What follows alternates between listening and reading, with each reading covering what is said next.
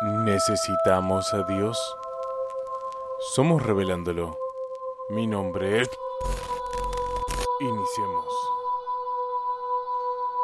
Según la BBC, en la actualidad muchos psicólogos piensan que creer en Dios es una extensión de nuestro reconocimiento como animales sociales, de obviamente la existencia de otros y de nuestra tendencia a ver el mundo en términos humanos. Proyectamos pensamientos y sentimientos humanos en otros animales y en objetos e incluso en fuerzas naturales, y esta tendencia es una piedra fundamental de la religión. Es momento de contarles algo. Dios creó este mundo. Y no me refiero a una supuesta creación en siete días, sino a la serie de constructos sociales que han venido en su nombre. Si viajamos al pasado y podemos observar el inicio de casi todas las religiones, nos vamos a dar cuenta de que hablan en textos,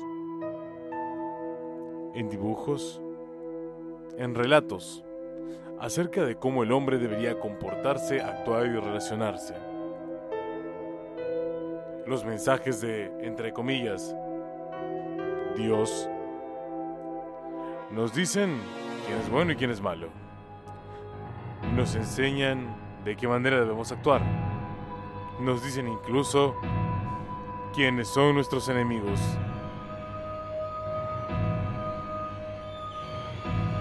Pero también nos enseñan a amar.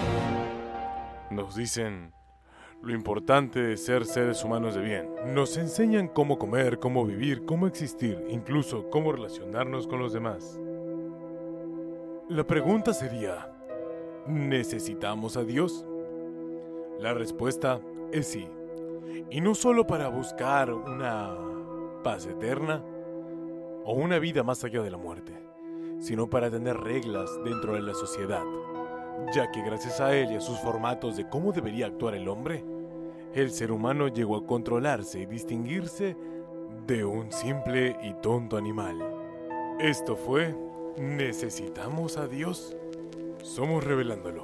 Síguenos en nuestras redes sociales y recuerda, no creas en todo lo que decimos.